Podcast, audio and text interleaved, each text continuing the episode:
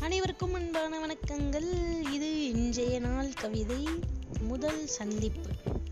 இப்படி நிகழ்ந்திருக்க வேண்டாம் முதல் சந்திப்பு. நாம் சந்தித்துக் கொள்ளும் முதல் நாள் முதல் கணம் குறித்து எனக்கு ஒரு ஒத்திகை இருந்தது.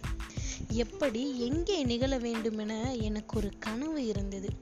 யாருமற்ற கடற்கரை மணப்பரப்பினில் அதி உன்னத முத்தத்தில் இருந்தும் குளிரூட்டப்பட்ட உணவகத்தில் எனில் புன்னகை பொங்க சிறு கை குழுக்களுடனும் ஓவிய சட்டங்களும் பூச்சாடிகளும் கொண்டு அழகூட்டப்பட்ட ஓர் அறைக்குள்ளினில் சிறு தழுவலுடனும் சந்திப்பின் முதல் கணத்தை நிகழ்த்தியிருக்கலாம்.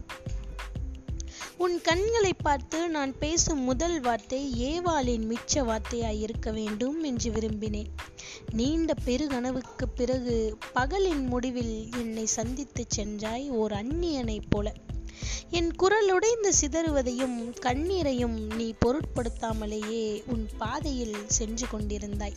அபத்தமாக இப்படி நிகழ்ந்திருக்க வேண்டாம் நம் முதல் சந்திப்பு.